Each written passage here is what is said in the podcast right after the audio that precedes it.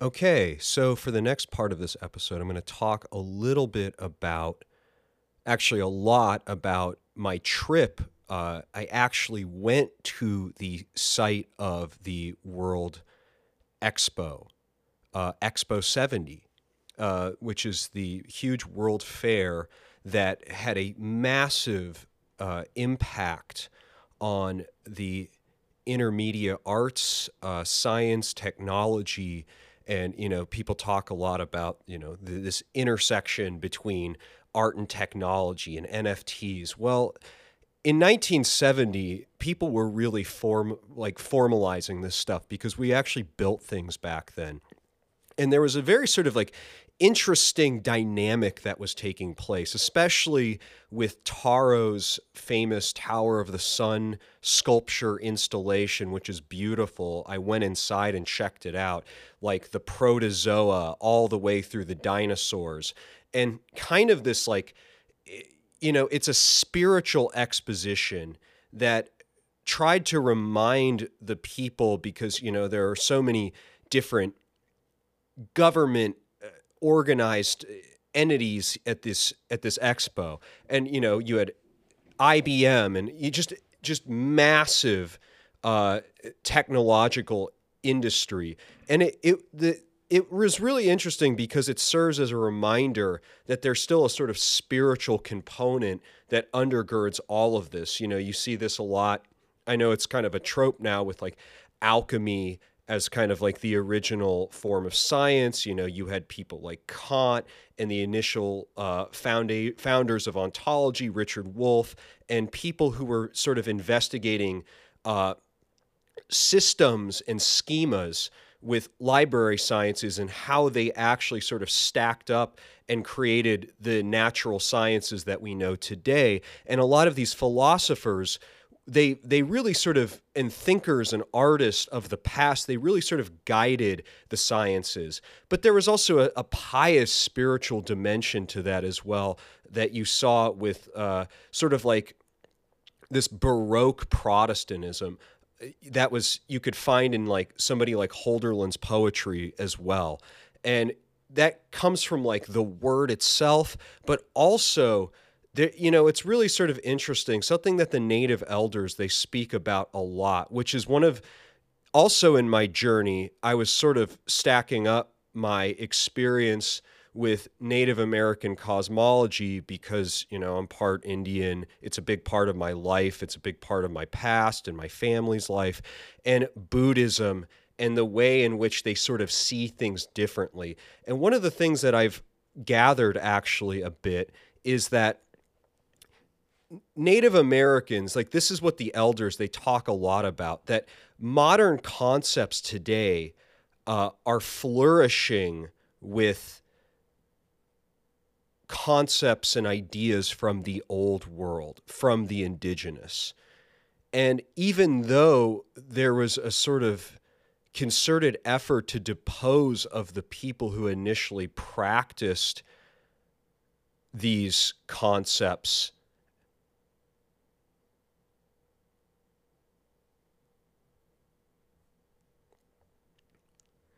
it still finds themselves like reified in the modern world in a certain way. And there's a really good Walter Benjamin quote uh, that I found that actually speaks to this quite a bit. The ideas are stars. In contrast to the sun of revelation, they do not appear in the daylight of history, they are at work in history only invisibly. They shine only into the night of nature. And this really kind of speaks to me a bit, uh, just because, and also to continue that, works of art then may be defined as the models of a nature that awaits no day and thus no judgment day. They are the models of nature that is neither the theater of history nor the dwelling place of mankind, the redeemed night.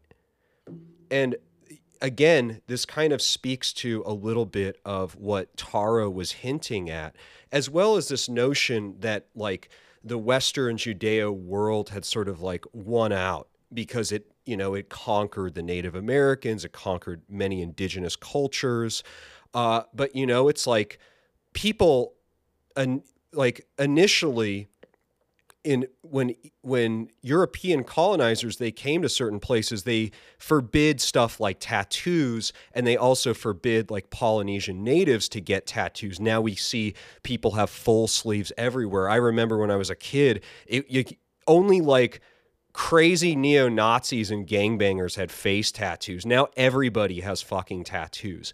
And this is again, this is a form a form of like silent triumph of the night of the kind of culture of the old world, of the indigenous, of indigeneity. And so I'm really sort of fascinated in how these things sort of like propel themselves while the actual people are diminishing and how these concepts gain even more verticality in our modern and increasingly polysemic world. Now, it's interesting because Japan launched its first rocket into space, I believe, a few months before the World Fair of Expo 70. And I think that has a lot to do with also people's imaginations being opened up. And one of the other things that I noticed too is there seems to be in this kind of like hokey, uh, I don't know, you could say maybe like naive Western interpretation of Buddhism, that there's this very clear delineation uh, between nature and technology and spiritual and spirituality and deities and gods and technology. But the natives are are actually very kind of like different. They're they're different because it can't be interpreted that way at all because they see it all sort of like cosmologically in the same light. Like they see things that are happening in the modern world, like even if it's a tattoo or two spirit people, as like a kind of return to the old ways of the ancestors as well. So it's almost like they can find that in urban spaces. And I think one of the misconceptions about Native American people, actually, and Indians, is that they want to, you know, just go back and sort of like not be a part of society. Well, the reservations were moved as a way to sort of economically marginalize people outside of society. So a lot of Indians actually want to go to the cities. A lot of them want to explore these things. They want a balance between nature and these things and a preservation of that natural environment that exists in both spaces. Now, obviously, you have like people who are like post colonialists who went to college and got sort of educated in a certain way to just sort of like I don't know, uh, kind of uphold this notion that you know urbanization is bad, all technologies growth is bad, industrialization is bad. But an industrialized romanticism, I think, is really sort of important, and it's a great way for us to reclaim our time and also our autonomy from these structures that exist in the world. So, with that, I'm going to get a little bit into Expo 70 and a little bit into the World Fair, as well as Taro, uh, experimental workshop, a few intermedia groups that helped actually sort of come up with some of the concepts and structures of Expo 70 and what Expo 70 was, what made it kind of amazing, a little bit suspicious, fascinating, but ultimately, I think better than what we have today with NFTs and these quote unquote builders, effective accelerationism and whatnot, which is basically that we used to build things. And it comes down to simple things like that. We actually used to make things. And I think that's a very sort of important key component to all of this. On February 11th, 1970, Japan launched its first satellite into space, uh, which was called Ohsumi. And it was uh, actually, um, this was a month before Expo 70. And even though it was kind of seen as a failure, it did succeed in orbiting the Earth uh, a total of 12 times. The satellite lost connection with its station in Kagoshima Prefecture. But it did help enter Japan into the space race, and it became subsequently the fourth country after the USSR, United States, and France to release an artificial satellite into successful orbit all on its own. So it was kind of a success, but it was a kind of precursor to this uh, science fiction intrigue and you know this plane of infodimensional possibilities surrounding the time of the World Fair. Now, the legacy of Osaka's Expo 70 is very, very complex because 1970 was not far removed from Japan's militaristic uh, joining of the Axis powers with Nazi Germany. So it it was complicated because on one hand, it was presenting itself as you know this sort of like harmonious, peaceful, progressive. Uh, place that was sort of beneficial for all mankind. Uh, but it was so closely removed from this period of imperial power that had come to define it through the 1940s and, and out through the 50s and 60s, even. So it, it was kind of an attempt for Japan to rebrand itself a little bit. And but this kind of added to the complexity, especially when you look at the uh, kind of like governmental lobbying zones and all these other things that partook in the convention itself, as well as, you know, it's very sort of interesting too that so many artists. Uh, were invited as kind of these like test dummies for Expo 70 and the design of it from Jinko and Kobo and all these sort of like intermedia people like Hideko Fukushima, uh, Katsuhiro Yamaguchi, and and so there was this really sort of interesting intersection, and this is this is kind of why today when people talk about stuff like the new right and uh, I don't know, like even leftists or whoever, like any sort of the Soros, if you're left wing, the Soros Center of Contemporary Art, people have this like you know, they like to laugh this stuff off that in the past, you know, these sort of coercive structures didn't use artists as initial sort of testing grounds or guinea pigs for their kind of like invest through their sort of like, I don't know, ideas about geopolitics and how they shape the world and also social relations, international relations. I think it's a little bit naive to say that that's never happened before because it's actually happened many times. And so when people say, oh, you shouldn't beat this drum too hard, you shouldn't beat it too loud, it's like, well, this is just the sort of domain I operate in, and these are things that I've witnessed and seen actually take place firsthand.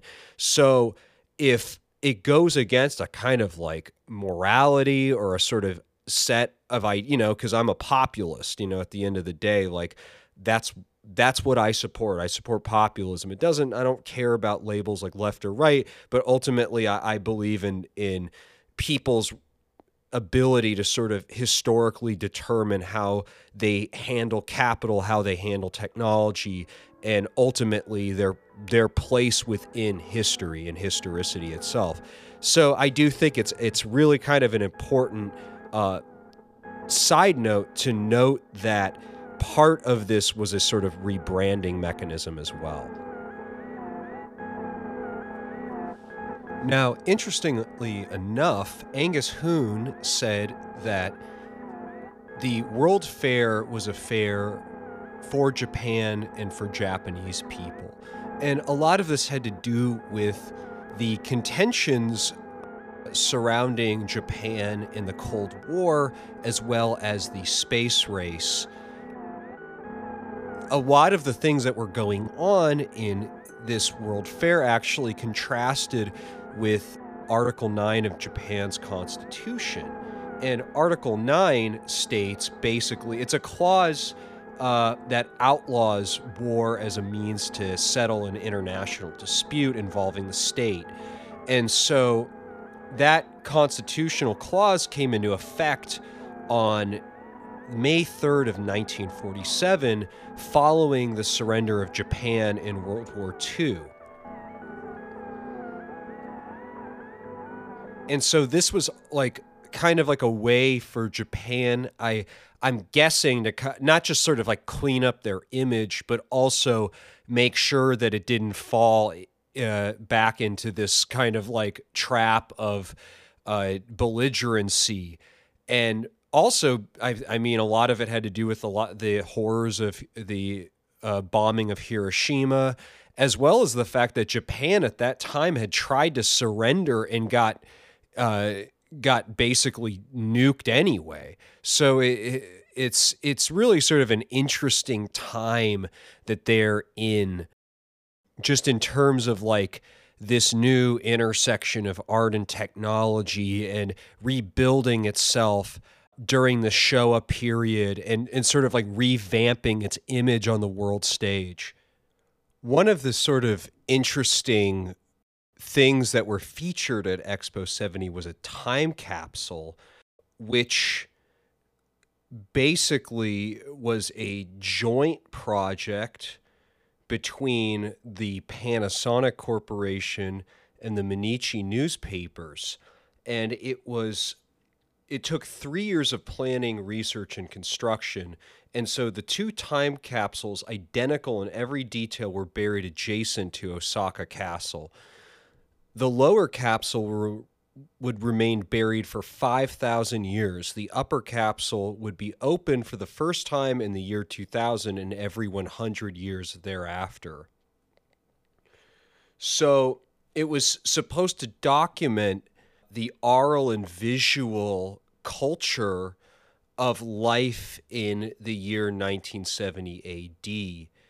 And so each capsule contained approximately 2,000 objects and recorded items that represented the time and heritage and ancestry of that moment through art, literature, and music, and even the ideals and aspirations of people uh, today that are expressed in these written and recorded messages. And so every item was treated with the most advanced preservation techniques known to man at this time. Some preservation techniques were devised specifically for this project. The Japanese public, together with scientists and scholars from all over the world, took part in the selection process. And so, one of the things that I found personally, once you walk into the Expo 70 site, is it's just well, the museum, first off, is incredible. It's at a different portion, uh, sort of like when you first see the Tower of the Sun, it's just massive. It's like totally beautiful and captivating. And so you sort of get off the train and you get there. And one thing that you notice is that the Tower of the Sun is clearly the sort of symbol of the expo itself.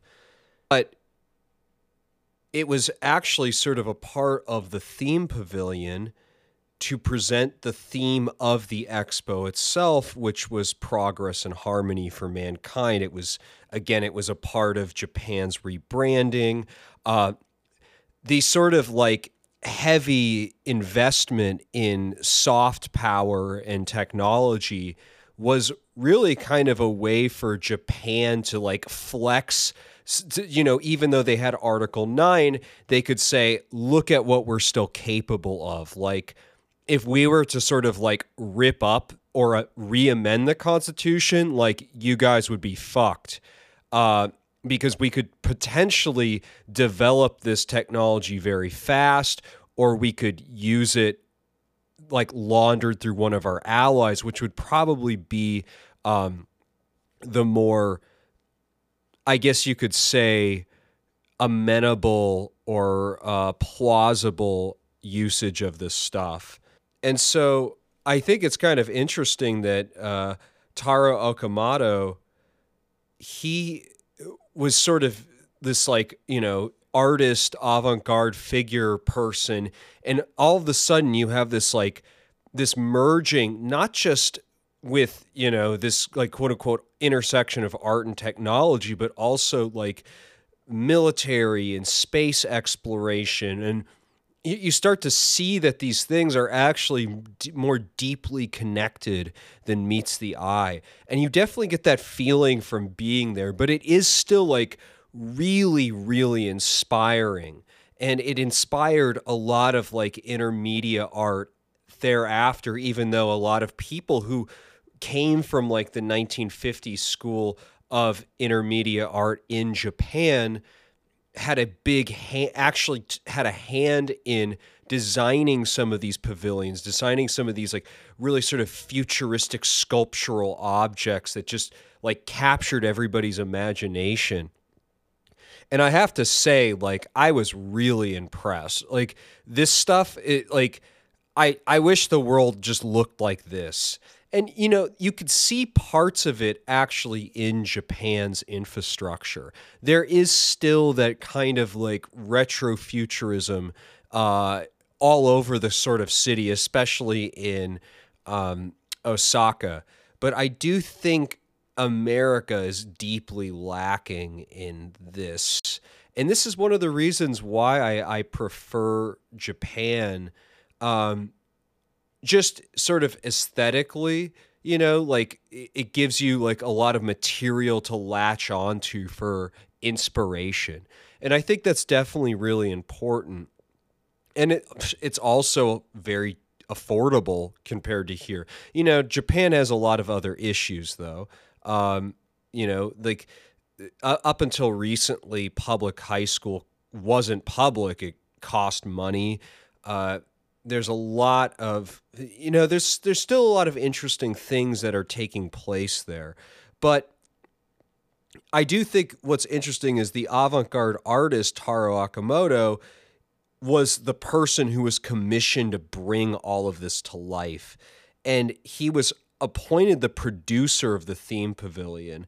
And so he thought up this dynamic exhibition space to present the entire theme of the expo after the closing of the expo, most all of the pavilions were taken down, but the Tower of the Sun was selected for permanent preservation, which was in 1975.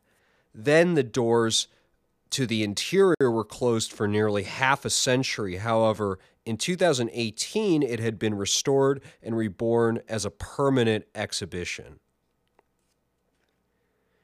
The Tower of the Sun stands at roughly 70 meters with a diameter of around 20 meters at its base and arms that extend about 25 meters. There is nothing able to be seen quite like it in the world, as its odd appearance departs from Western aesthetic conventions as well as Japanese aesthetic traditions.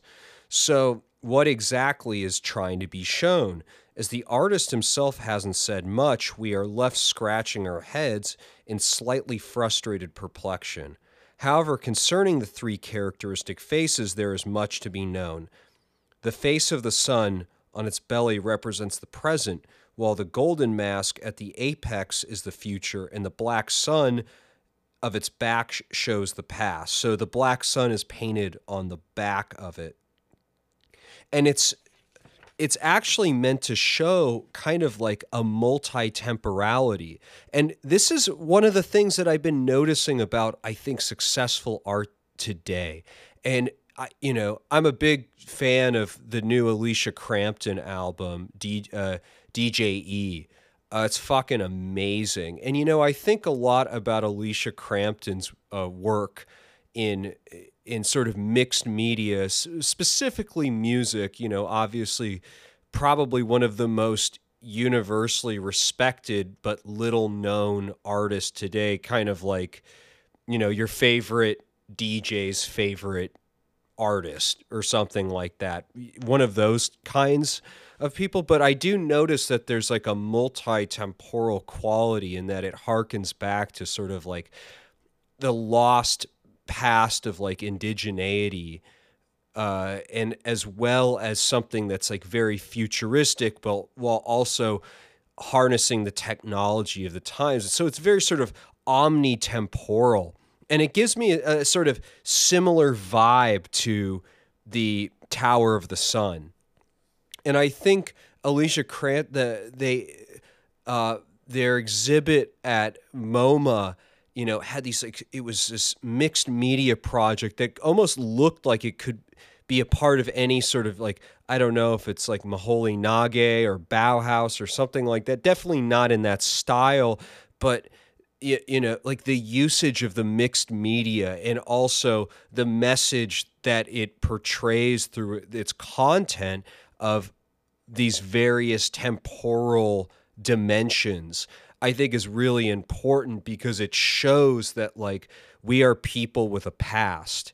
And I think the sort of autobiographization of everything in art and celebrity has kind of it's kind of been a bad thing, I think, in reminding us. And I think for a lot of like white people specifically, like they don't there's not like a whole lot because they're technically aren't marginalized. But I do think that, you know, in this sort of like, I guess you could say like woke way or whatever. But I do think that there's sort of an ability that we all have to channel our pain, it, whether it's ancestrally or otherwise, through kind of like uh, a broader kind of artistic expression.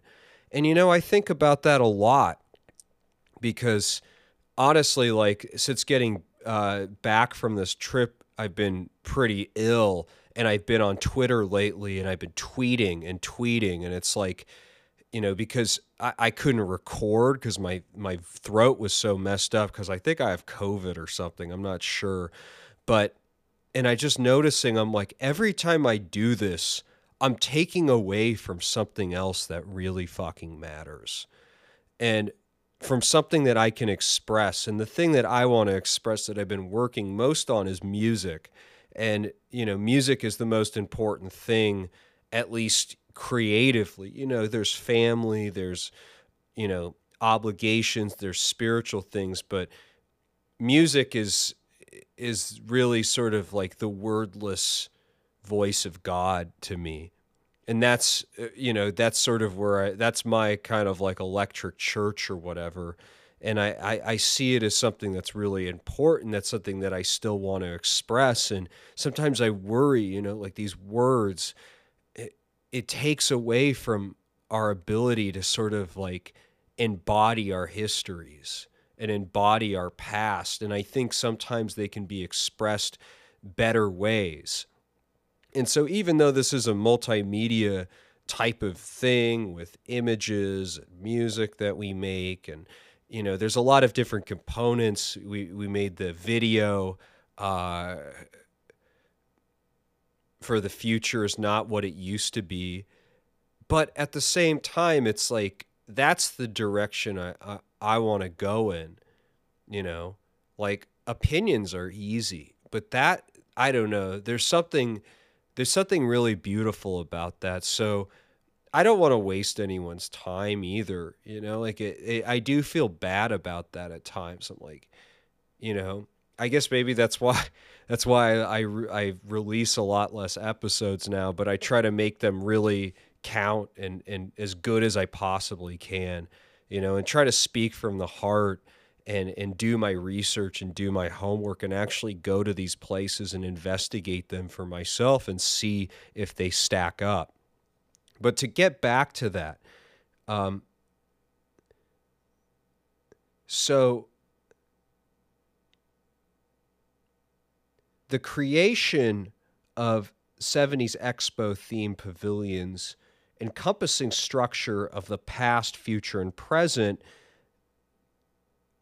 Okamoto thought that humanity's past, present, and future became one to be born over and over again in the bodies and minds of people. And that's basically all he said about it.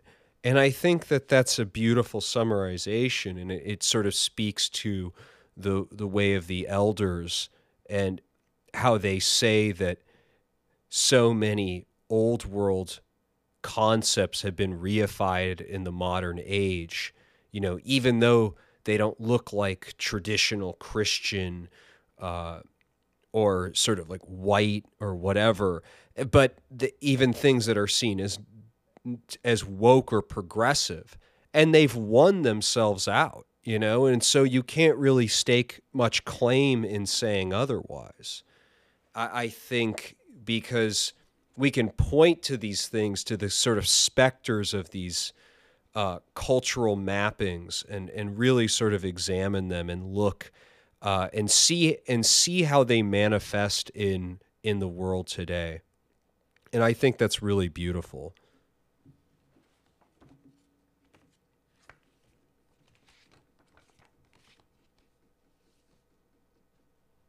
The original concept for the Tower of the Sun was based around a need for a way to transport spectators to the theme pavilion up until the grand roof, which was suspended 30 meters above ground. The functional role of the Tower of the Sun was a vertical passage of escalators connecting the subterranean level exhibition and the mid air level exhibition. After viewing the subterranean level exhibition, visitors would climb four escalators to a second level corridor and continue onto the interior of the grand roof via a fifth escalator inside the right arm of the tower. So once you go up the slope, you could see the flames of the bowels of the earth and the colonies of these early life forms. And when you when you're sort of in the waiting room, they they show this video, this kind of like presentation video, and there's all these Swahili masks and stuff, and like uh, it sounds like Les Baxter or something like. Um, or you know the Zoroaster theme from like 2001 Space Odyssey but with like these sort of like haunting voices and then you have the tree of life which expresses the evolutionary process and all these different organisms and then the arms. So I, the arms are really sort of fascinating because they're so like mechanical looking and weird and they have this like escape route that you can sort of like climb up. And it, and they change these colors and the colors are with this like hexagonal metallic arm pattern creates like this really sort of amazing psychedelic uh, geometric haze that's really sort of like transfixing and hypnotic in many ways.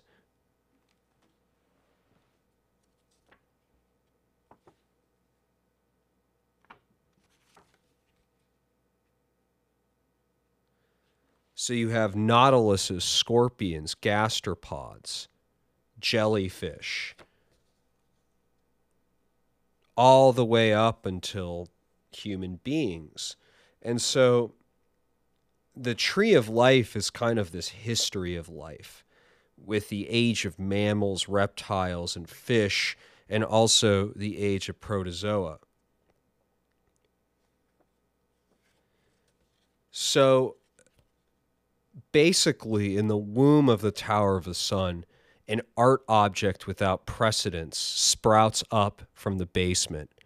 Conceptualized by Taro Okamoto and stretching 41 meters tall is the giant figure of the Tree of Life.